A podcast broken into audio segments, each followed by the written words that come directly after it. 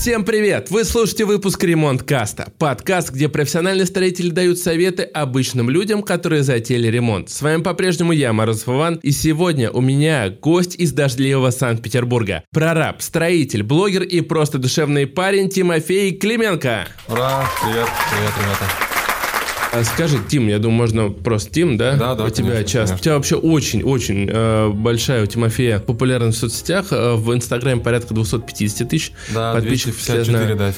да. Вот, и в Ютубе у тебя там уже проще, там у тебя начинается путь. Ну да, да, то есть там, когда у нас, получается, Инстаграм заблокировали, к сожалению, то есть у меня там часть аудитории получилось перевести в Телеграм-канал, там сейчас у меня 29 тысяч подписчиков. Получается, сейчас только начал вести Ютуб, и там порядка, ну, 7, там, 7 с половиной. Ну, поверь, это тоже неплохо. Сегодня мы поговорим о ремонте, и Тимофей настоящий мультиинструменталист. Даже мы отдельно, я думаю, этого коснемся. Давай для начала вопрос, как у нас это принято на такую отвлеченную тему. Как ты, как сам, как настроение и вообще какой настрой, особенно в связи со всеми событиями, которые происходят? Да, слушай, настрой нормальный, да, то есть я, если честно, понятное дело, как и все люди, которые живут в стране, постоянно что-то происходит, я считаю, что, э, наверное, не стоит вообще переживать по этому поводу, потому что когда ты не можешь никаким образом повлиять на какие-то события, то переживать нет смысла, поэтому мы с нашей командой уже давным-давно поняли, с лап ремонтом, да, что нужно просто дальше работать, потому что когда-то был коронавирус, там начали все переживать, там мы собирали собрания, думали, как там все это делать, как нам работать, что менять. И в итоге, по сути, ничего не поменялось вообще абсолютно.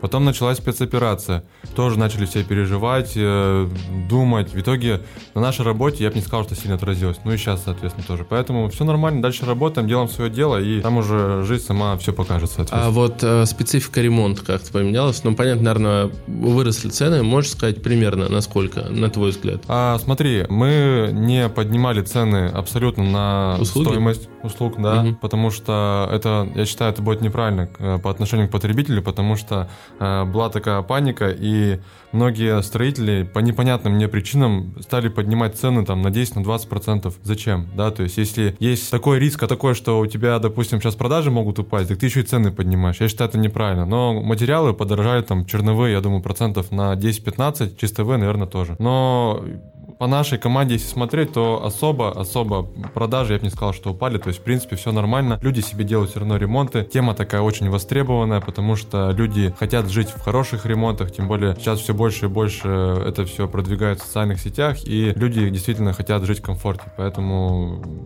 продажи идут, все нормально. Ремонты будем делать. окей. Работаем, как говорится. Как я и сказал в начале, э, Тимофей из Санкт-Петербурга, скажи, а вот отличается как-то специфика ремонта у нас в Москве и вот от Санкт-Петербурга? Или может, и, может у тебя есть еще какая-то информация о других городах России? Или примерно все то же самое? Или где-то решение попроще? А я думаю, что, ну, лично мое мнение такое, что в Москве э, работать э, легче, потому что э, продажи здесь легче идут. То есть здесь клиенты, у них, э, скажем так, денежек побольше, и продажи всегда идут проще. И здесь э, люди, они ценят свое время, и клиенты здесь меньше вставляют палки в колеса своим э, строителям. Поэтому в Москве в, в этом плане работать попроще. Единственное, что здесь, э, как я понимаю, да, там общаясь с коллегами, ребятами, очень большие расстояния и большое количество объектов, к сожалению, не получается вести, да, то есть здесь объектов приходится брать меньше, но тем не менее цены выше, да, там ремонты может быть попроще. Если не брать там какие-то элитные ЖК, где там э, очень сложная логистика, доставка и все остальное, то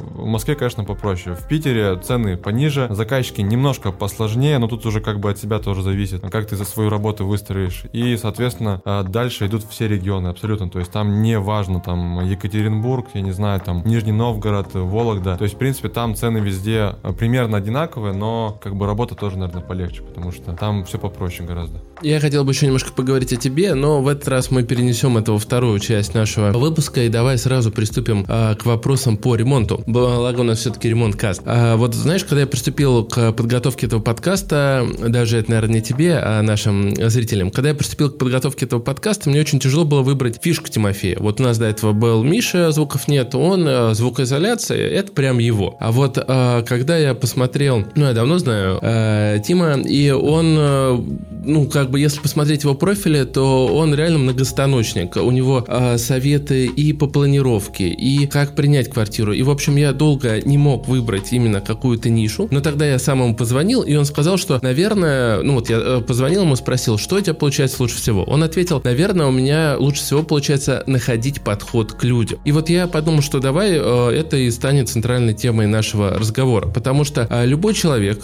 который задумал делать ремонт, и далеко не каждый из нас готов делать ремонт своими руками, по себе знаю, он сталкивается с выбором бригады. А доверить свою квартиру абы кому страшно, и это ты понимаешь, что влетит, скорее всего, копеечку, и вопросов в связи с этим огромное количество. Вот давай э, начнем с вот такого вопроса. С чего начинается выбор бригады для ремонта? Вот первое твое действие. Выбор бригады. Здесь, наверное, нужно отталкиваться от того, какой ты себе хочешь вообще сделать ремонт, да, то есть если ты себе, себе хочешь сделать какой-то простенький ремонт, да, какого-то одного помещения, либо даже всей квартиры, то здесь ты ищешь бригаду. Наверное, если ты делаешь себе простой ремонт, то ты делаешь себе недорогой ремонт, да, и, и соответственно, денег у тебя не особо много на это, поэтому ты ищешь бригаду просто подешевле. Соответственно, если ты себе делаешь дорогой ремонт, да, извини, то извини, готов, тебя там, перебью, а не получится такое, что скупой платит дважды, вот Получится. Тут даже получается как с дураком, то есть который платит э, трижды, да, то есть здесь на самом деле как нигде вот в отдел в отделке в ремонтах это очень хорошо работает. Я не раз с этим сталкивался, потому что я, допустим, сам веду блог и я очень часто езжу на технадзоры,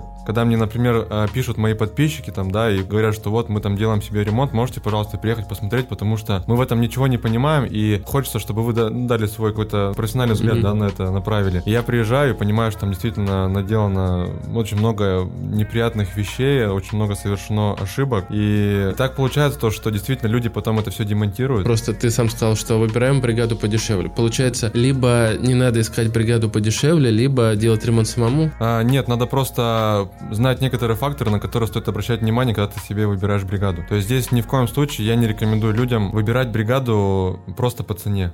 То есть э, у людей, а, когда они, допустим, себе э, ищут бригаду на ремонт своей квартиры, они просто отталкиваются от цены, все. То есть для них нет никаких других факторов, то есть там какие-то, какое-то портфолио. Ну да, да, расскажи, пожалуйста, вот об этих факторах. Я бы, во-первых, э, подумал над тем, где вообще ее искать. Здесь есть, как я, вот, ну это лично мое мнение, угу, да? Да, да. И да. здесь я бы в Яндексе, например, на сайтах искать бы не стал, потому что там это очень рискованно в плане того, что там можно добавить абсолютно любые фотографии. Угу. Там можно добавить очень продающие какие-то статьи, статьи, там, да, какие-то объявления. Понятно, какие там фотографии может добавить. Вот ты имеешь в виду Яндексе на сайтах каких-то? На сайтах, да, mm-hmm, то есть да. там компании создают свои сайты, да, то есть ты заходишь, вроде все красиво, но как-то не внушает доверия, потому что, ну, нет какого-то одного человека, да, которому ты бы мог довериться и сделать с ним какое-то классное дело. И поэтому я бы на сайтах не стал искать. Соответственно, я бы, что касаемо сарафанки, то есть многие люди, допустим, все делают ремонт, и они там начинают там искать через знакомых, там через каких-то друзей.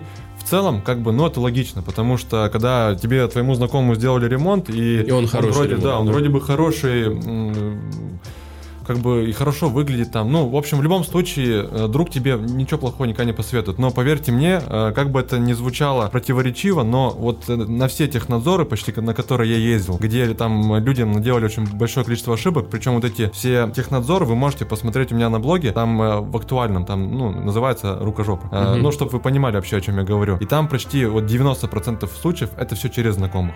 Угу. Там я не знаю, почему так получилось, что, допустим, тебе посоветовал друг, ему там сделали, допустим, ремонт, который ему нравится, а тебе точно такой же ремонт сделали, тебе он не нравится. И ты как бы, ну, это это неправильно. Ну, то есть искать через знакомых я бы тоже не стал, потому что это очень все равно рискованно, как бы это ни звучало действительно так, сарафанное радио тоже отменили. Да, я тоже понял. отметается. Я бы искал через блоги. Причем через блоги это в любом случае не через Авито, потому что там угу. есть хорошие мастера, я на 100% уверен, но э, все равно рискованно. Действительно рискованно, потому что чужие работы можно выложить, там, нарваться на нерадивых подрядчиков. Угу. Искать, например, через э, Яндекс.Зен, ну, тоже, сами знаете, да, там, пока эта социальная площадка не раскручена. Искать э, через ВКонтакте, в принципе, тоже как бы неплохая идея, потому что вроде там что-то крутится, все вертится, но многие мастера все равно все-таки переходят действительно в Инстаграм и на YouTube, mm-hmm. да, потому что это серьезные площадки, на которых можно зарабатывать хорошие деньги, там очень большое количество людей сидит, да, Поэтому я бы искал через Инстаграм. Но через Инстаграм там тоже, как бы, знаете, не так вот на шару тыкать, что вот там хороший вроде блог, и надо там с ними вроде подписывать договор, да, все нормально. Здесь надо тоже смотреть по блогу. То есть регулярно они ведут, нерегулярно, там какие они, допустим, работы выкладывают, да, то есть там сторисы смотреть. То есть здесь есть вот такие вот моменты, на которые стоит обращать внимание. И даже если вы, допустим, определились э, со своим подрядчиком, да, то есть там э, не нужно спешить, да, то есть многие люди, они хотят себе сделать ремонт поскорее, да, там заехать в свою квартиру, которую там они застройщика ждали там очень долгое время. В принципе, это логично. Я людей э, очень хорошо понимаю, но здесь нужно выбирать грамотно подрядчиков, потому что это важные, самые важные люди на вашей стройке, да. От них очень много будет зависеть, поэтому здесь выберите просто хотя бы там 3-4 бригады, посмотрите с ними, пообщайтесь, то есть там даже самый первый звонок может все показать, то есть когда с вами общаются вежливо, деликатно, отвечают на все ваши вопросы, это уже хороший знак, да. Когда с вами там общаются там э, непонятно, да, там, э, ну, в общем, вы сами поймете, что вам некомфортно. Когда вот вам некомфортно при первом телефонном разговоре, уже какой-то, ну, нехороший какой-то знак. Поэтому здесь по телефону пообщались, вроде все нормально, обязательно съездите на э, объект, на какой-нибудь у них объект. Причем самое важное, есть, допустим, бригады, которые ведут там, допустим, условно 20 объектов, но на экскурсию они водят только на один объект, на свой, mm-hmm. который там более-менее хорошо получается. Здесь я бы как рекомендовал сделать? Вот, допустим, как мы, например, с нашими клиентами mm-hmm. поступаем. Я говорю, смотрите, у нас, допустим, в Питере сейчас 70 объектов. И вот э, я могу вам показать целый список, вот который объект тыкните, вот на такой поедем. Вот чисто вопрос, знаете, как глобус, когда крутит, mm-hmm. там куда поедем. Здесь то же самое. Это как бы показатель того, что мы всегда людям говорим, что у нас единый стандарт качества на наших всех объектах. То есть, что мы показываем в Инстаграм, так и у нас везде на наших объектах. Это правильно, я считаю. А многие люди там приезжают, допустим, на их один какой-то объект, который они всегда показывают, говорят, типа, все вроде хорошо, классно, а потом приступают к ремонту, и получается так, что не все классно. Поэтому здесь нужно прям на экскурсию обязательно сходить. Я понимаю, что человек, например, может не разбираться в каких-то тонкостях, да, там, как правильно электрика сделана, сантехника, но просто вы же визуально можете посмотреть чисто на объекте, грязно, какие там мастера работают. То есть, когда человек грамотно выполняет свою работу, он же все равно чистенький, да, там аккуратненький, инструмент у него хороший, да, то есть там все сложно, аккуратно, материалы в одном месте, инструмент в другом, мусор в третьем, да, и, соответственно, вот на такие моменты хотя бы обращайте внимание. А вот, э, предположим, я приехал на объект, мне все нравится, но я заметил, что вот мастера, да, там, например, штукатур, э, или там, не знаю, водопроводчик, они из Средней Азии, назовем их так, да? Э, скажи, вот, э, признак ли это плохого качества, или среди них уже много профессионалов, стоит ли этого бояться, как вообще к ним относиться, или и к мастерам, э, я думаю, не мастерам, а многие из них дорастают до прорабов. Вообще, скажи, твой опыт работы вот с гостями Средней Азии? Я думаю, что здесь на самом деле не все так однозначно. Угу. А, здесь вот, если сравнить, допустим, Москву и Питер, вот я работаю в Питере, да, наша mm-hmm. команда. И чтобы вы понимали, у нас, например, из, э, вот из большого количества мастеров, которые у нас есть в команде, у нас очень мало э, ребят вот со Средней Азии, да. Но это не потому, что мы принципиально не хотим их брать в команду. Ну так сложилось просто, да и все. То есть нам больше людей обращаются, ну, к нам прийти в команду именно русских почему-то, да. Mm-hmm. Хотя, как бы, если обращаются, допустим, ребята Средней Азии, мы как бы, ну, нет, как бы не отталкиваем никого, да. То есть, пожалуйста, приходите, давайте посмотрим, пообщаемся. Но э, в Москве, например, вот у ребят, да, там у наших коллег, а у них очень большое людей количество работает именно не русских, а вот mm-hmm. со Средней Азии. И здесь все неоднозначно, то есть здесь, опять же, нет плохой нации. Я считаю, что я, у меня были такие случаи, хоть нет, знаете, вот на, э, на фоне других строителей, блогеров, да, у меня не такой большой опыт, как хотелось бы, да, но тем не менее, за мой небольшой промежуток времени я понял, что действительно здесь зависит от самого очень просто человека. Я видел э, людей, которые русские, да, там ребята хорошо вроде бы общаются, да, там знают свое дело, но работают просто отвратительно. Ну, то есть у них э, все как-то безответственно, они там постоянно мусор, какой-то срач на объекте, там заказчиков бросают. А есть ребята, которые приезжают там, да, с там, Таджикистана, с Узбекистана, они ответственно к этому подходят, потому что не понимают, что им нужно кормить свои семьи, отправлять им, например, денежки. И они просто, соответственно, работают, работают, работают, и как бы все нормально. Mm-hmm. То есть, как бы здесь все неоднозначно. Поэтому не нужно ставить там крест, когда вы, допустим, ищете себе бригаду, и что вот принципиально я хочу, чтобы работали русские. Это неправильно. Так, я понял. А вот а, скажи, э, вернемся, можно сказать, к первому вопросу, к вопросу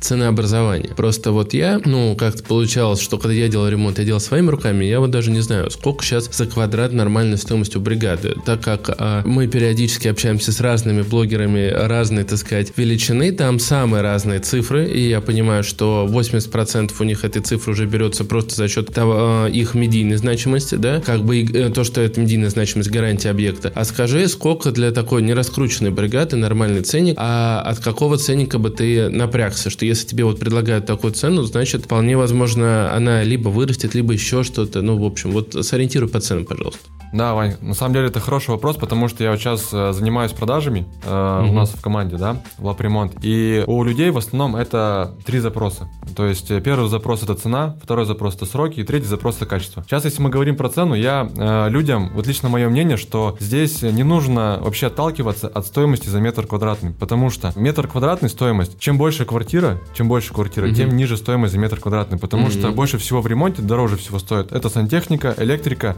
и плитка. Вот эти три фактора это в основном э, кухня и санузел. То есть чем меньше квартира, да, там, соответственно, вот маленькая студия, там кухня и санузел, и все, там, ну, максимум там кровать еще какая-то может на кухне стоять. Поэтому чем больше квартира, тем меньше стоимость, чем, бо- чем меньше квартира, тем больше стоимость. Это первый момент. Второй момент. Стоимость за метр квадратный очень сильно влияет э, решение в ремонте, да, то есть если вы, допустим, берете квартиру 50 квадратов, и у нее, получается, потолки натяжные, это одна цена. Потолки, допустим, э, из гипсокартона, это получается уже сразу плюс там 4000 за квадратный метр сверху. Поэтому здесь э, я, например, лично э, вот своих клиентов никогда не ориентирую по стоимости за метр квадратный. Mm-hmm. Люди, в принципе, привыкли к этому, да, то есть когда видят, видят они объявления там на сайтах, например, на, ну, какие-то объявления там на улице даже, там обычно компании пишут там, что вот наша стоимость за метр квадратный там 8 тысяч рублей. Это, в принципе, удобно, да, то есть ты понимаешь, да, что ну 30... просто обычному человеку да, легко ориентироваться. Да, у меня 30 квадратов квартиры, я на 8 тысяч умножаю, получается у меня ремонт 240 тысяч. Это, в принципе, удобно, но я считаю, что это, наверное, все-таки как-то неправильно, что ли. Поэтому здесь я обычно клиентам, когда вот я с ними, допустим, общаюсь по ремонту, я им называю, что, допустим, у вас вот квартира, условно возьмем там 30, там, ну, 40 квадратных метров, поэтому ремонт у вас будет стоить не 20 тысяч рублей квадратный метр, а 800 тысяч рублей по работам.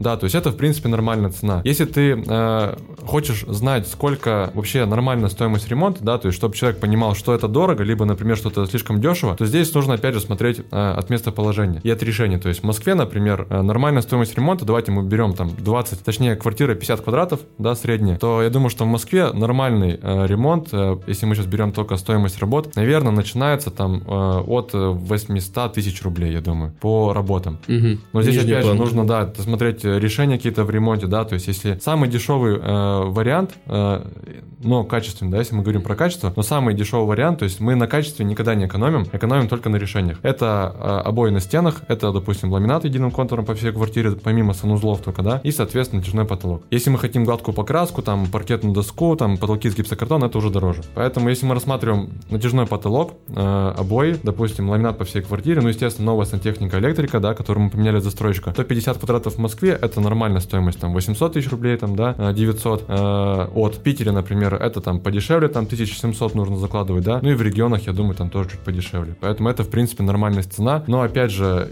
здесь э, можно с частниками работать, которые, там, у которых нет никаких расходов, например, там, как у нас в команде, там, на рекламу, на офис, там, на бухгалтерию, юристов и так далее. А есть, например, компании, да, которые там закладывают стоимость ремонта, еще вот такие вот накладные расходы. Поэтому здесь, опять же, нужно вот на это тоже обращать внимание, когда с частником работать, либо, например, с компанией. Mm-hmm. Ну, я думаю, мы еще поговорим о работах бригады, потому что я видел у тебя в блоге, как одна девушка жаловалась, и немножко вернемся к этой теме. Сейчас бы я хотел э, поговорить э, на тему того, что вот в первый раз делаешь ремонт, да, вот э, напомню, что наш про, э, подкаст про людей, которые в этой теме не варятся каждый день, и ты в одном из своих э, постов, я не помню, говорил, обязательно подписывайтесь на э, Тиму, потому что, э, как правильно называется блог? Тим Ремонт. Тим Ремонт, да, а, потому что очень интересно, вообще он все прям э, раскидывает, и это нужно изучать на самом деле, вот именно подписаться и периодически эту информацию принимать, потому что когда ты открываешь и разом пытаешься это изучить, это, конечно, сложно. И э, вот у тебя там был интересный пост, как раз про девушку, у которой была неудача с ремонтом, ты там сказал такую фразу о том, что когда в первый раз делаешь ремонт, голова просто лопается от количества информации, да, вот так же, как я твой блог, когда готовился открыл, думаю, блин, за что зацепиться, да,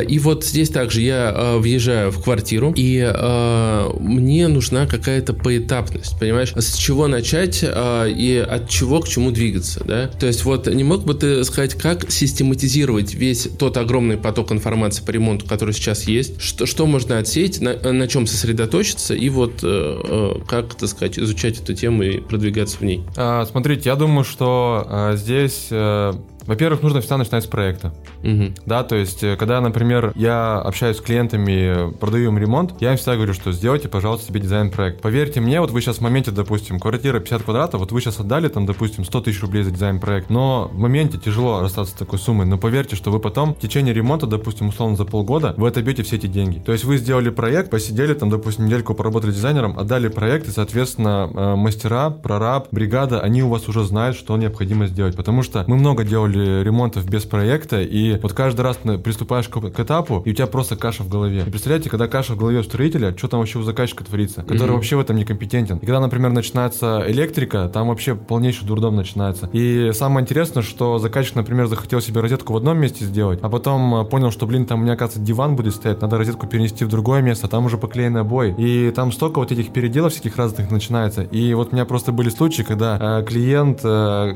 заказчик, когда мы закончили ремонт, он уже говорит, типа, блин, я в следующий раз без проекта делать не буду. То есть здесь самое важное, с чего нужно начать, это с проекта, да, то есть вы принимаете квартиру, допустим, от застройщика, потом э, приступили к разработке проекта, и желательно, желательно, если, допустим, у вас есть какая-то бригада на подхвате хорошая, да, так уж вам, если повезло вдруг, uh-huh. э, лучше сотрудничать э, с э, дизайнером, которые могут порекомендовать эти строители, потому что когда идет э, вот дизайнер и строитель, чаще всего бывает это как кошка и собака, как кошка и собака, да, да. действительно, потому что, не знаю, там у каждого своя какая-то политика, да, у каждого своя система, очень тяжело бывает сработаться. И заказчик, понимаете, между двумя вот так вот фронтами работает, и это очень как бы усложняет процесс, поэтому здесь лучше сотрудничать с одной командой, которая э, и могут и сделать ремонт, которая может вам сделать проект. Что касаемо этапности ремонта, то здесь, в принципе, э, я могу сказать, э, опять же, по своему опыту, что у каждой команды, в принципе, своя последовательность работ в ремонте. Но в целом, в целом, там последовательность, она, в принципе, у всех одинаковая, да, то есть у нас, например, как мы делаем, если перечислять, да, то есть мы сделали проект, потом, соответственно, чаще всего в Питере, например, на новостройках mm-hmm. у нас а, от застройщика есть межкомнатные перегородки, а, есть стяжка от застройщика, есть электрика. В Москве, например, перегородок чаще всего не бывает и не бывает стяжки. Это прям действительно упрощает процесс ремонта, потому что сразу можешь сделать так, как тебе нужно, и сделать это качественно. Но давайте мы с вами рассмотрим вариант, допустим, что мы приходим на квартиру, у нас вообще ничего нет. Mm-hmm. Да, то есть заходишь и просто пустая коробка. Мы обычно приступаем к штукатурным работам первым делом, да, то есть там демонтажа никого нет, мы сделали штукатурные работы, то есть мы выровняли везде геометрию, да, то есть сделали черновой, скажем так, выравнивание стен. После этого мы, э, опять же, все зависит от строителя, необходимо э, решить, э, какая будет, из какого материала вы будете делать перегородки межкомнатные. Если, допустим, это материал, который необходимо штукатурить, то сначала вы, допустим, ставите межкомнатные перегородки, потом это все штукатурите, после этого заливается стяжка, да, то есть стяжку лучше всего, по моему, по моему мнению, заливать после того, как смонтированы перегородки, скажем так, для того, чтобы была лучше звукоизоляция между помещениями. Ну и потом, соответственно, когда залита стяжка, сделана штукатурка, поставлены перегородки, мы прокладываем коммуникации, сделаем электрику, сантехнику, абсолютно в любой последовательности, вообще не принципиально. Но причем очень важно, я рекомендую делать как. А, если, допустим, квартира небольшая, понятное дело, что если, допустим, нас слушают сейчас люди-заказчики, которые себе mm-hmm.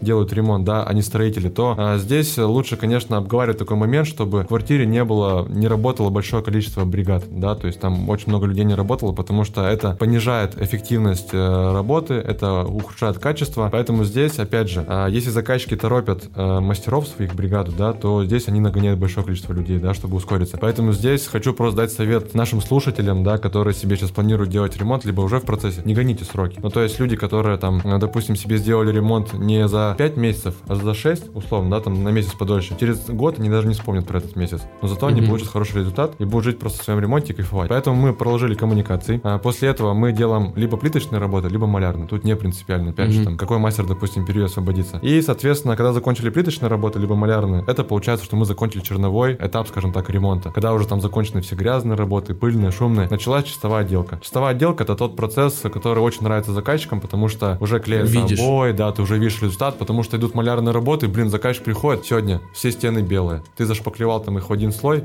они все белые. Он такой, ну ништяк вроде. Приходит через две недели, за эти две недели ты уже шпаклевал второй слой, ты уже поклеил флизелин, ты уже отшпаклевал там э, финишную, сделал шпаклевку. Заказчик приходит, блин, опять стены белые. А что вы сделали здесь за две недели? Ну, ну да. как бы приходит человеку объяснять. Поэтому, когда начинается чистовая отделка, все, уже поклеенные обои, уже на квартира начинает приобретать свой вид, это очень приятно. Это как бы действительно круто, я тоже люблю эти этапы. А потом, соответственно, мы клеим обои, либо красим стены. Потом, э, здесь все рекомендуют сделать по-разному, но мы, например, в данном случае поступаем э, следующим образом. То есть мы делаем сначала стены, потом потолок. Если у нас, допустим, натяжной потолок, это самый такой сейчас э, ходовой вариант. Uh-huh. И, соответственно, укладываем напольное покрытие. Почему? Потому что э, если делать, например, сверху вниз, монтировать потолок, потом к нему аккуратно обои, особенно если там какой-то есть э, теневой профиль, там еврокраб, тяжело очень обои подвинуть вести. Очень тяжело, практически невозможно, не каждый мастер этим справится, поэтому клеим обои, все. Потом аккуратненько все это обклеиваем э, лентой, да, и, соответственно, монтируем потолок. Когда будут монтировать потолок, чаще всего такое бывает, что э, потолочники, они, скажем так, э, со стороны mm-hmm. заказчиков находят. Поэтому здесь, когда вы находите себе потолочников, очень важно с ними обсудить, проговорить, прописать в этот момент, чтобы они обязательно э, работали максимально аккуратно. Потому что были очень часто такие случаи, когда поклеены обои, когда э, покрашены стены, приходит потолочник, он же приходит на, на этот ремонт на один этап и потом уходит. Ему вообще по барабану там, кто там работал, сколько там сил и труда было вложено, поэтому здесь нужно прямо вот э, проговорить с ним, чтобы он работал максимально аккуратно. Ну и потом, соответственно, законченные потолки укладываем на польное покрытие. Можно сделать, конечно, наоборот, то есть положить полы, а потом сделать потолки, но а, здесь э, риск есть в том, то, что когда работа будет, э, ребята будут работать с стремянками, потолочники, они могут повредить напольное покрытие. Поэтому здесь сделали потолки, положили полы, укрыли каким-нибудь арголитом, либо, например, гофрокартоном,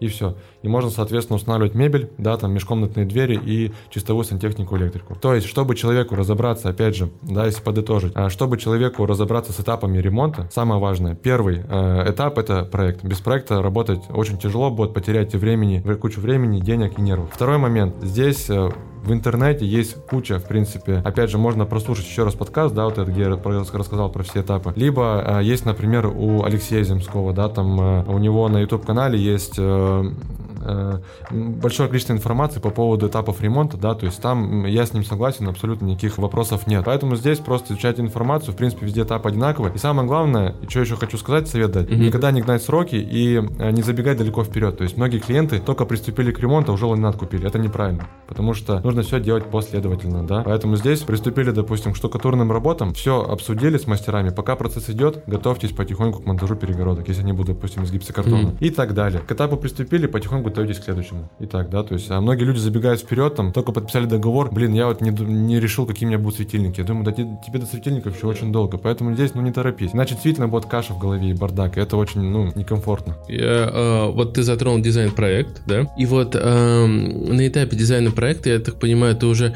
выбираешь некоторые вещи, которые, ну, вот, какая будет мебель, да, и прочее. Вот а ты рассказывал э, в своем блоге про накладную раковину, о том, что это очень стильно, но не практично. Вот э, скажи, вот про какие-то еще такие, ты можешь сказать моменты, когда современный стиль наступает на горло здравому смыслу, и вот предупредить наших э, слушателей о таких вещах, на которые, может быть, не стоит на какие-то тренды вести сейчас, или еще что-то, э, ну вот, дизайнер говорит, вот это прям будет бомба, а на самом деле ты об этом эффекте забудешь через три дня, а мучиться будешь еще пять лет. Вот что-то есть такое? А, да, таких на самом деле немало решений. А Дизайнер, вы поймите, здесь дизайнеры, они, э, естественно, делают заказчику красивую картинку, потому что получается такой эффект вау, да, и, во-первых, это для заказчика круто, потому что ты видишь, когда заказчик радуется, тебе самому приятно становится комфортно, да, но с другой стороны, у дизайнера еще есть такая цель, это набирать хорошее портфолио, да, и иногда э, не очень практичные решения, к сожалению, к сожалению, они очень круто выглядят, поэтому здесь э, действительно нужно учитывать не только мнение дизайнера, но и также как бы да просто хотя бы даже сходить в магазин и попробовать какие-то вот такие элементы, попробовать, да, потому что некоторые дизайнеры, они, например, бывает такое, что они не берут обратную связь от своих клиентов, то есть они сделали, допустим, своему клиенту какое-то решение такое необычное, но потом э, они даже не спрашивают, там, удобно тебе было там пользоваться этим, неудобно, поэтому здесь, опять же, э, изучать эту информацию, то есть там, смотрите, например, мы же, например, вот как строители, мы заказчикам э, предлагаем иногда какие-то решения, Допустим, вот э, я чаще всего на, на блоге, например, да, там я мой наставник, например, Николай Чубаров, мы очень часто говорим о том, что лучше всего сделать натяжной потолок в своей квартире. Почему? Потому что, во-первых, это быстро, во-вторых, э, это относительно недорого, да, и, ну, на фоне, допустим, потолков из гипсокартона. И в-третьих, это также экологично. И многие люди почему-то до сих пор думают о том, что мы предлагаем такой вариант потолка, потому что нам это проще, угу. строителям. Нам, с одной стороны, это проще, но нам это невыгодно, потому что с потолком... Это вообще другая бригада делает. Да, ну, то есть, как бы, потолки с гипсокартоном это очень выгодно, это дорогая очень работа, поэтому давайте мы сделаем это без проблем. Но мы же все равно, вот я почему так хорошо набрал аудиторию, потому что я всегда людям хочу действительно преподнести какую-то очень полезную информацию, да, то есть от души, от всего сердца, да, и люди как бы это видят и, видимо, подписываются очень хорошо. Поэтому здесь, что касаемо каких-то конкретных решений, которые вот мне сейчас могут прийти в голову, которые я не рекомендую делать в своем ремонте, это, опять же, это не только мои наработки, да, это наработки всей нашей команды. Здесь э, накладные раковины, да, то есть, как ты уже говорил, действительно смотрится круто. А я сам, если честно, лично я не пользовался, то есть только, например, там где-то в санузлах, там в каких-то кафе, там, либо еще где-то. Ну, действительно, действительно, вот моешь руки, и постоянно вот эта вся столешница, она в воде. И приходится за ней это все убирать. Одно дело, когда ты живешь один, это одно, да, но другое дело, когда есть маленький ребенок, ну там постоянно протирать, один раз протер, два раза протер, но потом что начинает уже надоедать. Например, неудобное решение еще это, например, также отдельно стоящие ванны. То есть действительно смотрится круто, прям каких-то как будто в голливудских фильмах там или, или в дорогих отелях. Но отдельно стоящая ванна это тоже действительно дискомфорт, потому что постоянно плескается вода, тебе нужно делать какой-то подиум под эту ванну, то есть это очень дорогое, неудобное решение, поэтому здесь лучше все-таки классический вариант это обычная ванна. Что касаемо еще каких-то решений, которые могут быть э, неудобны клиентам, слышал такое, что опять же отзыв от клиентов это, например, мебель, да, то есть мебель я не особо скажу так, что прям очень сильно не разбираюсь, но, например, есть крашеные фасады, да, либо, например, вот двери межкомнатные. Вот эти матовые крашеные фасады тоже очень крутое решение, но, к сожалению, проблема вся в том, что когда у тебя, допустим, стоит фурнитура какая-то нажимная на мебели, да, потом, допустим, у тебя руки не помыты, да, там что-то там резал, например, там какой-то какие-то овощи там или какое-то мясо. Жирные вот эти пальцы, они потом отпечатки на мебели остаются. И это тоже, как бы, знаете, вот на просвет смотришь, это все видно. Поэтому здесь лучше использовать какие-то, знаете, там дорогие пластиковые фасады э, с пленкой, да, там, которые не оставляют никаких следов. Какие-то проверенные решения. Да, да, да, да, да. То есть, э, что еще могу сказать? По каким-то решениям ну, э, я понимаю, что дизайнерская тема, она может да, быть бесконечной. Давай можно. сейчас немножко откатимся к квартире. Вот э, приемку. Я видел, у тебя есть видео про приемку квартиру, да. прям отдельно э, рекомендую посмотреть. Я скажу честно, сам не ознакомился, просто не успел. Скажи, ты мог бы выделить главное из него и вот также рассказать немножко, ты просто затрагивал эту тему. Иногда черновая отделка у тебя уже есть, а можно как-то, и она мешает, как я понял, да? Можно ли как-то этому попрепятствовать? Возможно ли это, я не знаю, возможно ли как-то зайти в застройщику сказать, что нет, мне не делать. Была ли у тебя такая практика? Если ты знаешь, что она помешает. И вот как э, производить приемку квартиры. Смотри, что касаемо того, что Конечно, вообще в идеале, как я уже говорил, очень круто, когда ты получаешь ключи от квартиры, и у тебя там абсолютно вообще ничего нет. Потому что, как правило, как показала практика, то есть я занимался приемками квартир, очень большое количество видел квартир, планировок, да, и от застройщика она действительно очень неудобна. То есть там не продуманы какие-то такие вот моменты, да, то есть застройщик может с нуля просто сделать действительно какие-то интересные планировочные решения, но почему-то они делают это очень как-то необдуманно. То есть, ну не знаю, такое чувство, как будто просто вот, надо сделать и все, лишь бы это было сделано, лишь бы поставлены перегородки. И клиенты, например, когда действительно не хотят вложиться в свой ремонт, они э, потом это все приходится демонтировать за свой счет, и все вывозить, потом это все делать заново. Поэтому здесь было бы круто, чтобы вообще ничего не было сделано. Но, к сожалению, как показала практика, то есть я с законодательством, например, не ознакомливался, плюс с застройщиками я сам не общался, но общался с клиентами, где, э, которым помогал принимать квартиру, мы поднимали вот этот вопрос. Можно ли не делать? Можно ли, да, то есть к застройщику прийти, потому что действительно это было бы удобно, да, то есть дом еще не построен, ты к застройщику пришел, а можете, пожалуйста, мне перегородки не ставить, потому что я сам хочу в своих местах их поставить, да. Но, к сожалению, говорят, что так нельзя, потому что дом строят, ну, если, если говорить простым языком, дом строят, его же нужно сдать там специальным органам, да, и когда они придут в квартиру, э, где на всех этажах там есть перегородки, одной квартире их нет, ну, к сожалению, не получится его сдать, поэтому здесь, опять же, если говорить простым языком, к сожалению, так делать нельзя, то есть, как показала практика, не получается у людей, поэтому если ты купил квартиру черновой отделкой, то будь любезен уж принять квартиру, где у тебя там уже стоят перегородки,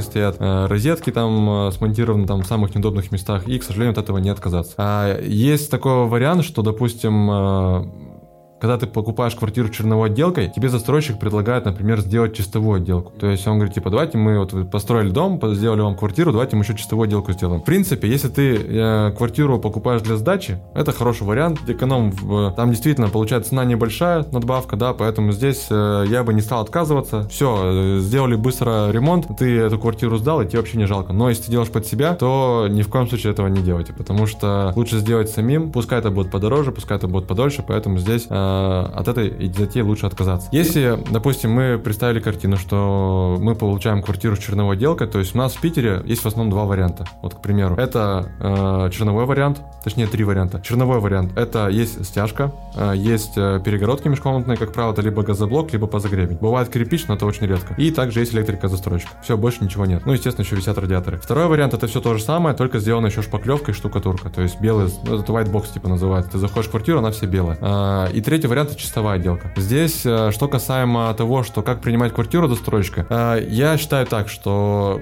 во-первых, нужно обязательно как бы отнести к этому ответственно, потому что многие люди там, они пытаются на этом сэкономить, там, допустим, приемка стоит 5000 рублей, на фоне покупки квартиры и э, ремонт это не такие большие деньги. Но представьте, что вы, допустим, приходите, были такие случаи, просто мне подписчики сами рассказывали, они принимали квартиры сами, но там какой-то момент не углядели, допустим, да, там не, ввиду своей некомпетентности, они там что-то проглядели, и потом пришлось это все переделать там на своем ремонте уже, да, там, когда его делали. И это как бы не маленькую сумму выливается. Поэтому здесь самое важное. Нужно, когда принимаете квартиру, обязательно найти специалиста, который вам сможет вам в этом помочь. Но э, лично я считаю, что здесь, опять же, нужно грамотно найти специалиста, то есть есть э, компании по приемке квартир. В целом, как бы идея неплохая. Ой, у ребят очень удобный сервис, да, то есть они там цена вообще небольшая. Но проблема вся в том, что чаще всего, ну это опять же лично мое мнение, что там принимают квартиры, помогают принимать квартиры от застройщика, а чаще всего студенты, как правило, да, ребята, либо э, ребята там взрослые, но они в ремонтах ничего не понимают. И здесь они принимают ремонт просто строго по нормативам, да, то есть как указано в законе, мы так и принимаем. Но проблема вся в том, что бывает ситуация просто доходит до маразма. Ну то есть условно, допустим, к примеру, там отклонение э, штукатурки э, допускается, там, допустим, не более там одного сантиметра на всю высоту помещения, условно, mm-hmm. да. Э, бывает там такое, что полтора сантиметра там, да, отклонение, либо два. И они э, записывают это в акт осмотра, соответственно, приходит там, допустим, застройщик, штукатурит стену, заказчик приходит, все проверяет, все хорошо. Все окей, подписали акт приема, осмотра, да, и потом через два месяца вся эта штукатурка отвалилась. Потому что застройщик, ему же нужно быстрее квартиру сдать. И здесь получается так, что они просто пришли, даже стену не загрунтовали, заштукатурили, потом это все отвалилось. У нас просто был такой случай, а, когда у нас пришел к нам заказчик, он принимал квартиру сам, была кривая стяжка. То есть нашли там изъяны какие-то небольшие, залили это все равнителем, застройщик, пришли, все проверили, вообще ништяк. Потом мы начали укладывать ламинат, и вот этот, э, вот этот напольный, точнее наливной пол, он просто шпателем снимался, потому что они просто не загрунтовали его, представляете? И заказчику пришлось это все оплатить за свой счет, чтобы мы это все демонтировали, вывезли, потом сделали данный наливной пол. Когда я принимаю квартиру, то есть я всегда э, подписчикам рекомендую, что принимайте квартиру, лучше всего принимать с каким-то строителем, с прорабом, лучше всего с прорабом, который вам будет вот делать ремонт. Э, нет.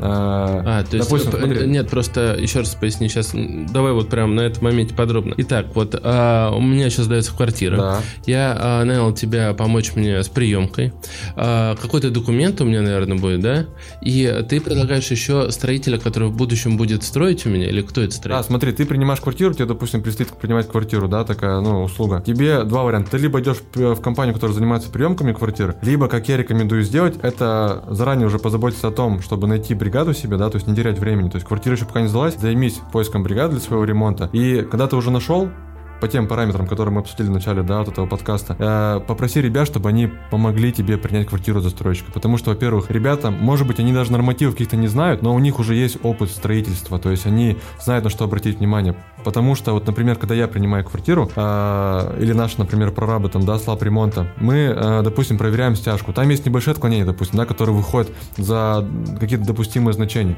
Но я клиентам говорю, типа, ничего страшного. Вот здесь, вот э, у вас, э, допустим, отклонение по стяжке, вот маленький кусочек. Давайте мы не будем записывать это в акт осмотра, мы сами в течение ремонта это выровняем. По цене это будет там 200 рублей, потому что там просто взять плиточный клей, загрунтовать и плиточным клеем просто ткнуть этот кусок стяжки. Все. Зато вы знаете, что это сделано качественно. Потому что многие люди не хотят сэкономить, я не буду там с собой делать э, э, в своем ремонте это не буду исправлять, почему я должен, там столько денег отдал за квартиру, окей, пиши, но потом ответственность ты будешь за это нести сам. Поэтому здесь лучше всего э, ты когда принимаешь квартиру, принимай со строителем, который взвешенно, разумно будет подходить к этой приемке, то есть без маразма. То есть действительно, когда мы принимаем квартиру, если там какая-то, допустим, маленькая трещина пошла на стене, там, да, какая-то микротрещина, в принципе, это допустимо бывает, да, то есть ничего страшного в этом нет, но у людей начинает сразу паника, да, то есть мы потом говорим, что мы это все заармируем, все это вскроем, ничего страшного страшно. Но если вдруг там пошла большая трещина, ну то как бы действительно уже стоит ну, как бы повод задуматься. Поэтому здесь нужно не только по нормативам смотреть, но и просто по ситуации нужно разбираться. И смотреть э, э, это все с прорабом. То есть тебе, когда ты принимаешь квартиру, тебе дают акт осмотра,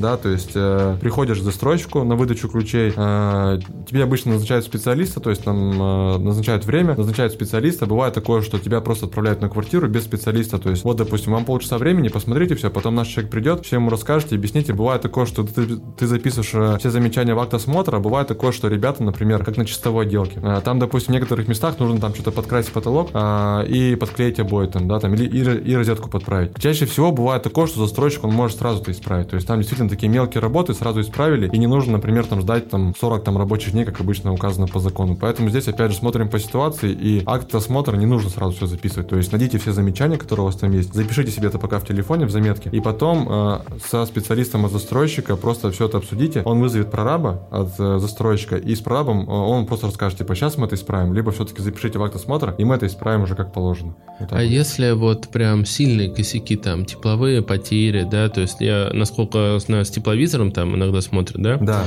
А, там вот какие-то сильные тепловые потери, а, я не знаю, там прям какие-то косяки, может, по сантехнике, критичные а, есть там риск протечки. А, в общем, вот э, большой косяк, а застройщик говорит, нет, мы там это исправлять не будем. Короче, они вот идут поперек. Куда если что обращаться и насколько у тебя велик шанс, что э, что-то эта ситуация как-то исправится? Слушай, сказать честно, вот э, не могу ответить на твой вопрос касаемо того, что, что делать, когда застройщик тебя просто гонит в шею и говорит, что ничего ты исправлять не будет, потому что у меня даже такого опыта не было. То есть я очень... Обычно неадекватно. Да, то есть обычно неадекватно, да, то есть опять же, все зависит от приемки.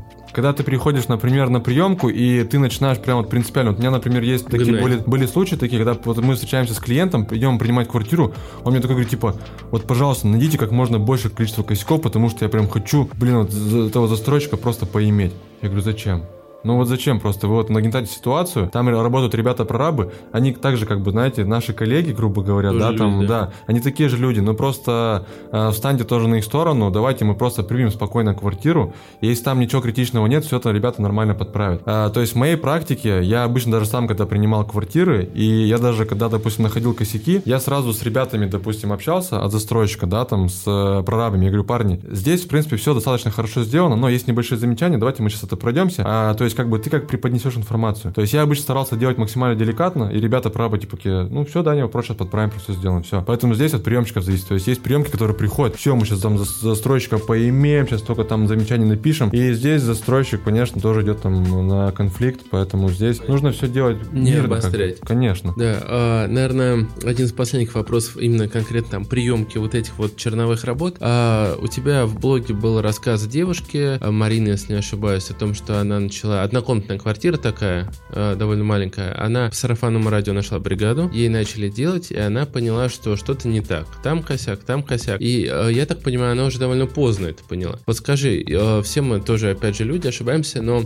я понимаю, что очень тяжело контролировать работу, которую ты не понимаешь. То есть вот, ну, я думаю, каждый вот из нас чем-то своим делом занимается, он знает, что есть тонкости, да, которые со стороны непонятны, и где-то ты можешь схитрить, еще что-то, да. Вот а скажи, на какие основные моменты, когда у тебя уже работают, вот э, ты бригаду взял, вроде там все хорошо по отзывам, но вот у тебя, может быть, ты, ну не параноик, но что-то тебе вот это не нравится, или еще, на какие моменты стоит обращать внимание, э, когда нужно прям э, спросить впрямую, или когда нужно что-то прогуглить, чтобы проверить, а все ли у тебя нормально делается?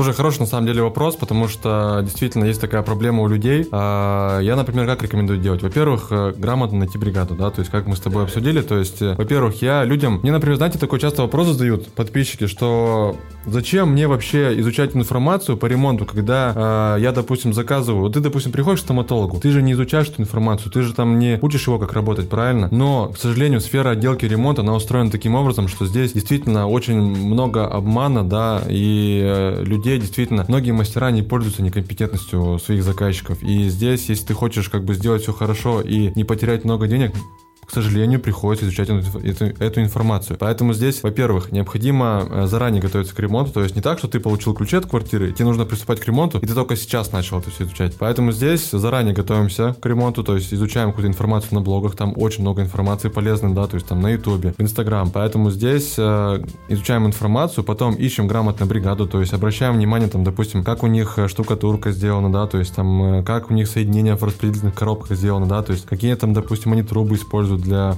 водоснабжения. И потом, э, как я рекомендую сделать, допустим, даже если, допустим, бригада прошла отбор, ты, допустим, подписал с ними договор, а потом все равно не нужно полностью доверяться этому. То есть э, приступили к первому этапу, допустим, к демонтажу, условно. А даже если ты некомпетентный, ты можешь все равно после завершения работ прийти посмотреть, все ли чисто, все ли аккуратно, да, то есть вот начиная с самого начала э, проверять вот такие вот моменты, самые простые максимально, да, и когда ты понимаешь, что в принципе все, что они делают, тебе нравится, то есть есть они делают все в срок, они присылают фотоотчет, по чекам они полностью отчитываются. То есть, допустим, ты сдал на материал 100 тысяч рублей, они отчитались тебе на все 100 тысяч рублей. Это уже показатель того, что сделают ребята все максимально пока грамотно. Потому что многие люди, они подписали договор, и только к концу ремонта, когда уже явные, вот действительно, признаки того, что что-то уже идет не так, они только к концу ремонта вот так вот одупляются, да, это неправильно. Нужно с самого начала ремонта потихоньку э, контролировать бригаду. И здесь вот на что стоит обращать внимание, это просто вот, допустим, если дел, делают, например, монтаж перегородки из гипсокартона, то просто пока идет этап, изучи информацию, да, то есть э, лучше заранее, конечно, изучить информацию, допустим, э, с мастерами обсудить, что, ребят, смотрите, мне нужно гипсокартон, перегородки, сделайте 75 профиля, не с 50, а 75, потому что шире. Во-вторых,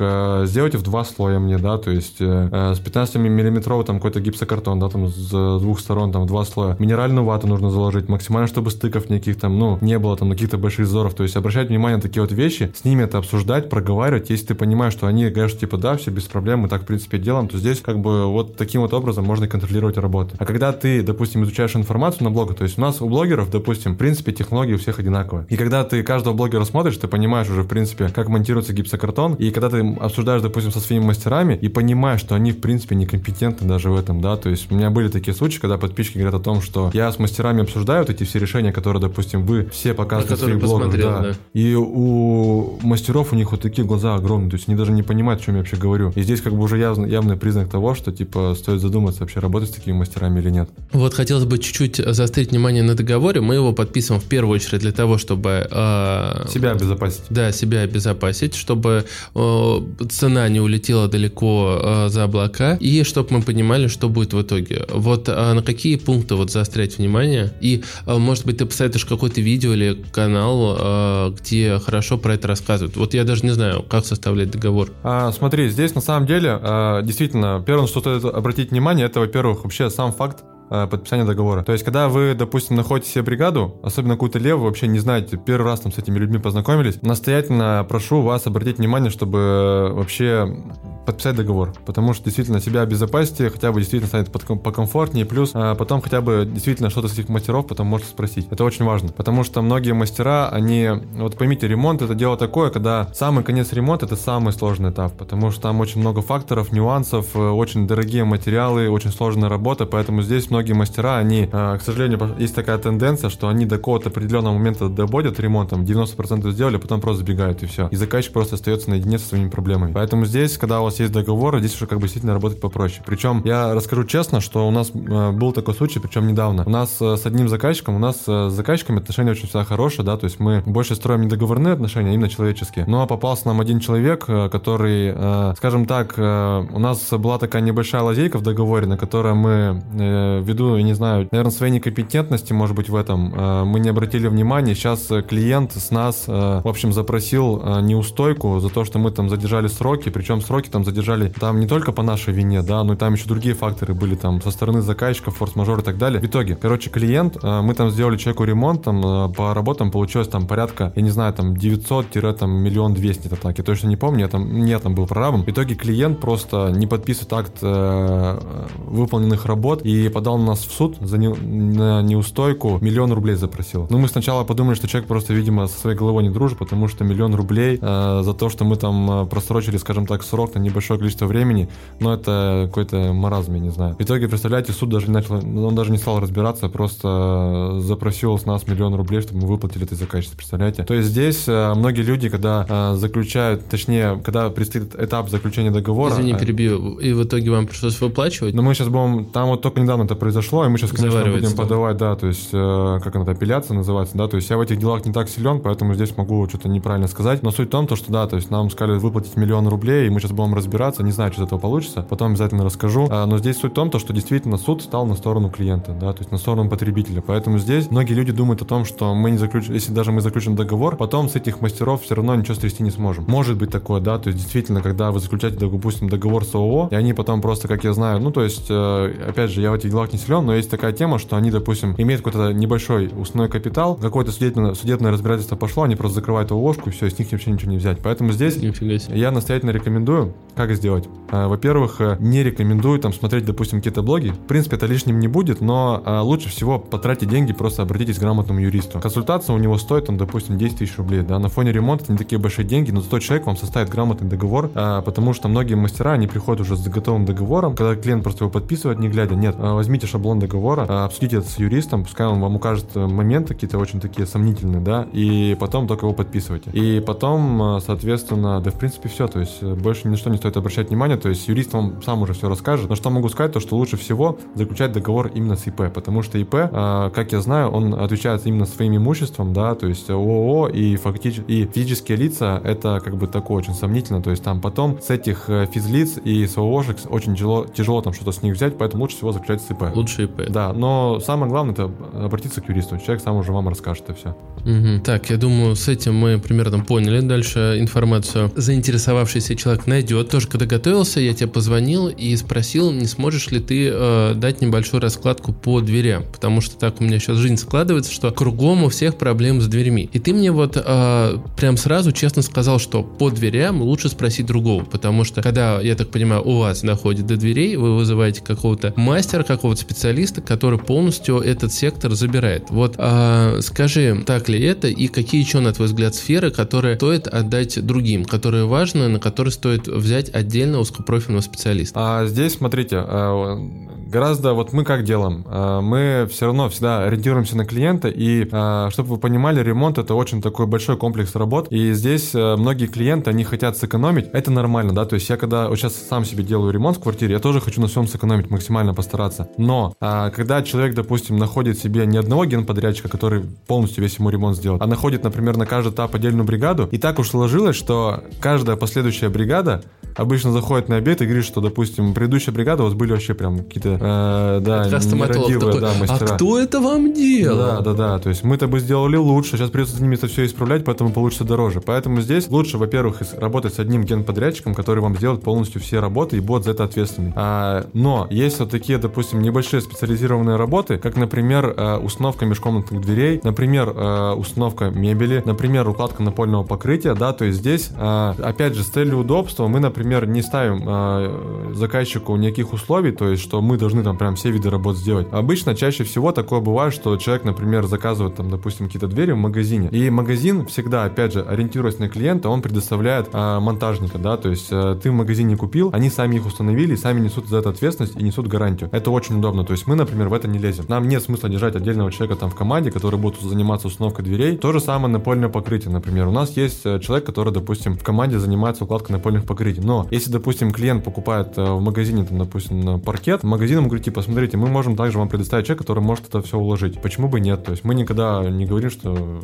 пожалуйста, пожалуйста, да, то есть обращайтесь в магазин, они там и вам это представят. Поэтому здесь э, тема нормальная, да, то есть если покупаете в магазине, который там не какой-то там шарашкина контора, а нормальный, как бы хороший магазин, если вам как бы э, предоставляют услугу еще и установки, почему нет? Пожалуйста, это можно сделать. Но опять же, по согласованию с, со своим строителем, да, то есть как бы здесь нужно учитывать все моменты, потому что действительно бывает гораздо удобнее, быстрее и эффективнее, когда какие-то работы, может быть, сам сделать подрядчик, то есть строитель. Поэтому здесь все это согласованием, и таких работ на самом деле немного. То есть эти, то, что мне пришло сразу на ум, это вот действительно установка межкомнатных дверей а, и что там потолки бывают там еще, да, и мебель, и плюс там напольное покрытие. Все остальное там, обои еще бывает такое, да, то есть покупайте, например, в магазине, например, даже в обойке, если покупать а, обои, бывает такое, что они там, например, советуют своих подрядчиков, да, там, ну, не подрядчиков, да, там, каких-то мастеров, которые могут поклеить обои. И здесь такой очень важный момент, что, допустим, а, э, магазины хорошие, они не будут советовать, кого попало, потому что тоже их репутация. Поэтому здесь, если хороший магазин предлагает своего мастера, можете этим воспользоваться, это нормальная тема. Mm-hmm. Так, ну я думаю, тему ремонта мы прям э, все, все все равно за один выпуск да, не обсудишь. Очень долгий да. получится выпуск. А, поэтому хотелось бы сейчас немножко поговорить о тебе. Во-первых, меня интересует твой возраст. Тебе? 26 лет. 26 лет. 26. Так. И я могу сказать, что у тебя 250 тысяч подписчиков в Инстаграме, тебя реально можно назвать одного из самых молодых строителей э, с таким количеством аудитории. А, мы сейчас не берем YouTube, там прям у нас есть такие бати-старожилы, да, Есть, то есть да. там всякие а, Сидорики Павла, которых мы очень любим, ну там есть и Андрей Шайтер, но это все, ну, как бы, ребята за 35, скажем так, да? Ну, взрослые есть парни, да, ты- да, на 10 лет младше, а у них прям, ну, знаешь, читается в глазах такой опыт, да, Да. там были. Ну, сейчас долго можно их перечислять. Это их огромный козырь, понимаешь, прям Да, действительно. да, вот а, этот опыт. абсолютно верно. Я, знаешь, э, когда в журфаке учился, у нас э, на продюсерском направлении было такое задание, нужно было свой блог начать тоже вести, э, пилот блога надо было снять, и мы выбирали темы. Я ну, очень люблю медицину, у меня мама врач, и я тогда выбрал как бы как- какую-то медицинскую тему, уже не назову, и я сразу не сдал. Я не сдал на этапе, когда нужно было заполнять тему, потому что э, люди, она говорит, да кто тебе поверит, что ты шаришь э, в какой-то медицине, какие советы ты можешь дать тебе, э, там, на тот момент мне было 23. Все, ты сразу не сдал, то есть э, ты хочешь там рассказывать про телефоны, пожалуйста, тебе поверят, но нет. А, и вот у тебя это одна из, я думаю, проблем, то, что довольно молодой парень, и он э, здесь э, рассказывает, опять же, тв- я думаю, заказчики, когда показывают видео с тобой, где ты говоришь, что вот так вот монтируется санузел неправильно, а вот так правильно, говорят, да что этот пацан знает? Да. Вот скажи, как ты умудрился в таком возрасте, я не побоюсь этого слова, стать батей инсты? Вот у меня так и записано. В чем твой секрет э, и что бы ты порекомендовал э, вот людям, которые только начинают этот путь? Ну, смотри, я парень простой, да, то есть я не батинский, это как бы есть ребята и покруче меня, да, там, пожалуйста. Вот Ну, мой в твоем наставник. возрасте я не назову строителя. Ну, Вот. просто получилось так. Я не скажу, что прям какой-то, знаете, я уникальный человек, там просто, ну вот я попробовал, у меня получилось, да, то есть, опять же, это один из моих, наверное, достоинств, э, таких вот качеств, да, когда я просто а,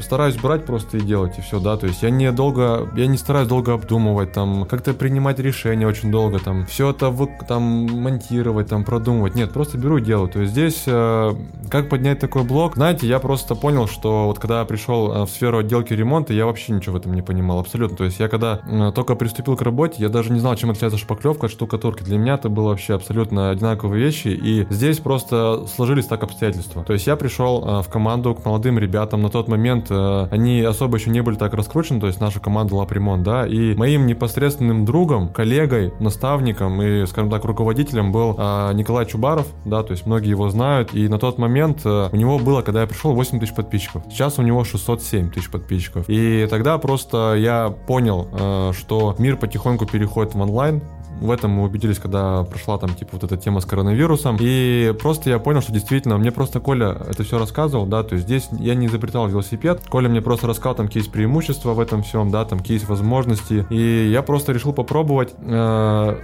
Здесь, на самом деле, если вы, допустим, хотите поднимать как-то, ну, растить свой блог, не нужно изобретать велосипед, да, то есть здесь э, я, когда, вот, допустим, э, мы с Колей общались, он говорит, хочешь начать вести блог, просто делай как я, и все, а там дальше уже поймешь, как делать по-своему. Я такой, нет, типа, начну по-своему. Я в итоге начал там что-то придумывать, начал выкладывать, такая дичь получалась вообще. Я даже эти ролики не удалял, если хотите, можете на мой блог перейти в самый низ, там такой, ну, смехота реально, то есть я вот захожу на это, как бы, вообще прикалываюсь просто, поэтому здесь я понял, что я просто начал вести как Коля, и все. по его формату, понятное дело, что это было, в принципе, одно и то же, но потом, потихоньку, со временем, я уже начал потихоньку получать опыт, я уже понимал, так, ага, здесь можно начать делать вот так вот, то есть здесь просто идет методом, путем экспериментов, да, то есть просто вот попробовал какую-то там тему интересную, э, пошло, да, то есть аудитория отреагировала, такой, так, нужно теперь, значит, как-то э, дорабатывать, дорабатывать, и теперь сейчас получается, что у нас блоги с ним разные, да, то есть у него свой подход, у него своя аудитория, у меня свой подход, своя аудитория, поэтому здесь, понятное дело, я сталкивался с этими м, такими, с комментариями, да, там, хейта, что вот там молодой пацан, да что ты там знаешь, что ты умеешь. Я людям всегда честно, открыто говорю, что вот во многих вещах я не разбираюсь. И все, что я вам говорю, это не мой личный опыт, да, на тот момент. Это опыт моих коллег, ребят, да, которые просто со мной делятся этим. И здесь вот я, например, когда выкладывал какой-то пост очередной, я перед этим там позвонил плиточнику, например, там нашему Пашу, да, я там э, связался там с нашим техническим директором, с Пашей тоже там его зовут. Просто ребята мне подсказали, помогли, там я такой, хопа, так, все, теперь понял. И то есть здесь просто я перенимал опыт, но максимально старался как кувшин заполнять себя вот этим всем. И, соответственно, конечно, сейчас получается так, что э, опыт, ну, блог уже большой, опыт есть, и опять же, даже сейчас я сталкиваюсь с тем, что многие, например, э, люди мне говорят, что вот, ты там еще молокосос, я, в принципе, их понимаю, да, то есть, действительно, там, я говорю на какие-то вещи, которые люди не хотят принимать, не хотят в это верить, я бы так же сделал, абсолютно, да, то есть, это, блин, это было бы очень сомнительно, но на протяжении очень долгого времени, когда ты все показываешь и рассказываешь, да, там, у тебя появляется какое-то большое портфолио, и люди потихоньку к этому привыкают, они в это верят, плюс они видят, что ты много работаешь, что ты в это вкладываешь, что ты ведешь блог свой честно, и причем очень важный момент, я э, никого из себя на блоге не строю, то есть, какой человек я в жизни, такой я и на блоге, потому что есть такая проблема, на самом деле, многих блогеров, когда действительно ты смотришь на него на блоге, думаешь, офигеть, он такой, такой, знаете, интересный, энергичный, в жизни встречаешь, он такой, знаете, весь какой-то поникший, есть такая проблема. Поэтому здесь э, ведение блога это работа сложная. И это еще гораздо больше усложняет процесс, когда ты на блоге пытаешься быть кем-то. Просто быть самим собой, и все. То есть каждый человек, он по-своему уникален, да, то есть там у тебя какие-то свои сильные стороны, у меня есть свои сильные стороны. Поэтому здесь нужно пользоваться просто тем, что тебе, скажем так, дала жизнь, да, там, э, да, дали твои родители, воспитание, обстоятельства, там, какие-то институт, и все, это используй. И как бы люди тебя просто полюбят. Особенно, когда ты блог ведешь честно, допустим, я не боюсь, например, вот у меня блог о ремонтах, но я не боюсь, например, в своем блоге показывать свою семью, там, да, там, свой какой-то быт, свои какие-то переживания, там, свои ошибки. Вот свои ошибки это вообще самая ходовая тема на блоге, потому что люди устали от э, вот такие, знаете, от такой наигранной какой-то жизни блогеров, там, да, что там дорогие машины, там, вкусные какие-то рестораны, там, поездки в Дубай. Здесь они устали от этого, поэтому здесь хочется, знаете, вот я еще когда в очередной раз приехал в Москву, вот сейчас, я удостоверился в том, что вот не хватает, знаете, вот в больших городах какой-то души не хватает людям. Что здесь какие-то, знаете, все вот э, мрачные, какие-то серые, там, что никто не улыбнется, что Катя кто-то подрезает, там, тебе спасибо, никто там, знаете, аварийка не скажет. Этого не хватает. А я вот на блоге как бы стараюсь это все показать, и прям, вот, знаете, какое-то какое тепло появляется на блоге, и это прям люди очень ценят. Поэтому здесь, ну, не нужно бояться. Просто даже если ты вот э, в чем-то не разбираешься, просто начни э, делать э, свой блог, и ты начнешь учиться еще больше. Ну да, есть такое даже выражение. Когда хочешь что-то понять, да, начни сам это объяснять. Да, да, да. Когда изучил материал. Скажи, а вот ты, э, я знаю, сейчас э, не то чтобы переквалифицировался, но у тебя сейчас а, основная такая большая задача, и то, что ты отражаешь в блоге, то, что ты сам у себя делаешь ремонт, так? Да, верно. А вот скажи, а, мы вот всегда по себе знаю, там, я много, например, видеороликов делаю, но когда делаешь для себя, хочется уже прям вот все, чтобы было прям хорошо, как надо, еще что-нибудь новенькое притянуть. И вообще это получается, как правило, такой громадного слона в итоге тащишь. А когда делаешь для кого-то, там быстренько раз-раз сделал, все красиво. А вот э, не сталкивался ли ты с таким, что получается слишком хорошо пытаешься сделать? И вообще, чем отличается твой обычный ремонт для клиентов от ремонта тебе, который а, ты сам себе делаешь? Чем он отличается? Он отличается только тем, что я, во-первых, э, у меня нет простоя между этапами. Все, это единственное, чем отличается, потому что я сам на своем объекте, на своей квартире прораб, да, то есть сейчас вот слушали, э, те люди, которые сейчас нас слушают, небо, ну, расскажу небольшую предысторию, то есть я... Я обожаю года, историю, конечно. Да, Два года назад, получается, я э, купил квартиру с отцом, ну, то есть мне отец там говорит, что типа вот, давай уже, я сам с Вологодской области, я понял, что я хочу оставаться в Питере, мне отец говорит, типа, давай думать что-нибудь по поводу жилья. Я такой, окей, на тот момент мне особо как бы заработка никого не было, и мы купили просто, у нас был там бюджет там до 4 миллионов, ну, естественно, ипотека, да, и э, получается, я купил квартиру в Кудрово, потому что это был единственный вариант, где за такие деньги можно купить квартиру. Купил однушку, а, но сейчас, допустим, э, квартиру я недавно получил, там в мае, по-моему, месяце, и я понимаю, что квартира небольшая, там 34 квадрата, с лоджией там 5 квадратов. Блин, я понимаю, что у меня сейчас появился ребенок, у меня есть жена, блин, в Кудрово, я сейчас живу в центре, просто квартиру снимаю. И, в принципе, я понимаю, что вроде могу себе даже позволить э, что-то купить побольше, подороже, но Опять же, вот э, есть такая тема при ведении блога, что тебе нужно всегда по уметь пользоваться моментом. И вот здесь сейчас, э, допустим, инсту заблокировали, я понимаю, что нужно пробовать выходить в YouTube. Но в YouTube я не могу выкладывать тот же контент, который я выкладываю в инсте, потому что это будет тупо. Вот реально. Как бы подписчикам это не зайдет. И я понимаю, что на блоге, на, в YouTube очень хорошо заходят не обзорные ролики, где ты сидишь там с умным лицом, там, знаете, за столом там и расскажешь какие-то интересные вещи. Это тоже, в принципе, прикольно, но не каждому это зайдет. Очень хорошо заходят ролики, где ты сам своими руками что-то делаешь. И я понимаю, что вот, пожалуйста, все обстоятельства сложились так вот в в одно направление, что и квартиру я получил, однушку. А однушка это очень ходовая тема, потому что все в основном люди живут в однушках, да, там большинство. И плюс я своими руками могу это все сделать, и на, на, на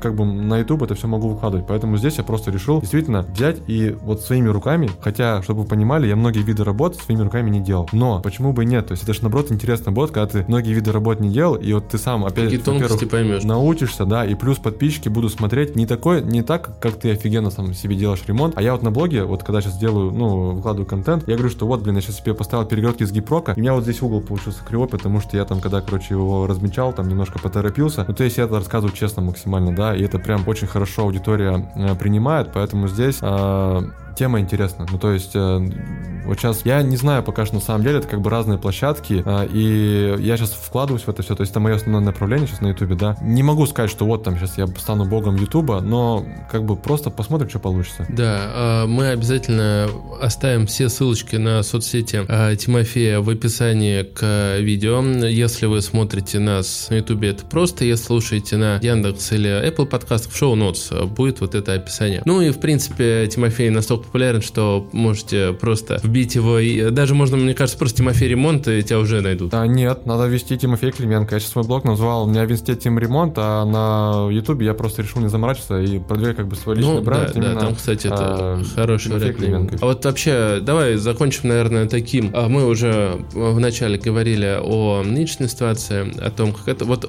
какой у тебя план на будущее, чтобы, возможно, мы через три года встретимся и вот обсудили, смог ли ты его выполнить или нет. Но... Всегда же планируют как-то даже не на год, а на пять. К сожалению, хотел бы? в нынешней ситуации как-то очень далеко забегать вперед мне на самом деле тяжело. Да и всем, наверное, да. То есть, как бы здесь я ставлю какие-то небольшие цели. А, ну, вот какая-то долгосрочная какая-то у меня цель, это просто прожить счастливую жизнь, да, чтобы у меня там были родные все здоровые, чтобы у меня там а, дети росли, там жена была счастливой. А что касаемо краткосрочных целей, целей, то я вообще хочу сейчас на данный момент просто закончить ремонт в своей квартире, потому что я сейчас понимаю то, что действительно непростой процесс. И непростой не потому, что там очень много работы, там в плане там штукатурки, шпаклевки и все остальное. Просто тяжело действительно снимать это все, выкладывать, редактировать. Это очень тяжело, поэтому это мое пока основное направление. И плюс там, ну, работать в команде. У нас команда большая, дружная, мы э, растем, да, там лап ремонт. У нас очень классные молодые ребята. И просто оставаться в команде и помогать, помогать э, нам дальше развиваться, делать людям классный, интересный контент, э, классные ремонты удобные, да. И как бы вот такая небольшая долгосрочная цель. И пока ну, что так. Небольшая, но покажет. красивая. Что ж, мы тебя от всей души благодарим, что пришел к нам, нашел время на нас. И главное, что так интересно все рассказал и про приемку, и про бригады. Я очень, э, я уверен, что многим наших слушателей это было действительно интересно, и они мысленно тебя благодарят. Просто я, так сказать, транслирую их мысли прямо сейчас. Спасибо тебе большое. Ждем Ребят, Это вам на самом деле большое спасибо, что пригласили, потому что, во-первых, я сейчас первый раз у вас нахожусь в офисе. Это прям что-то, ну, реально у очень компании крутое. Техносонус. Да, мы да. просто ремонткаст, да, пишем компании, Да, у компании Техносонус, блин, ну, мы давно уже с вами дружим, работаем. Мне очень понравилось вас в офисе. И вообще, для меня, на самом деле, первый опыт. И я очень э, хорошо сейчас понимаю то, что подкаст это такая тема очень крутая. И вы красавчики в том плане, что вы начали самые первые это делать. Поэтому я вам желаю успехов. И думаю, что у вас все получится. Спасибо. И тебе того же.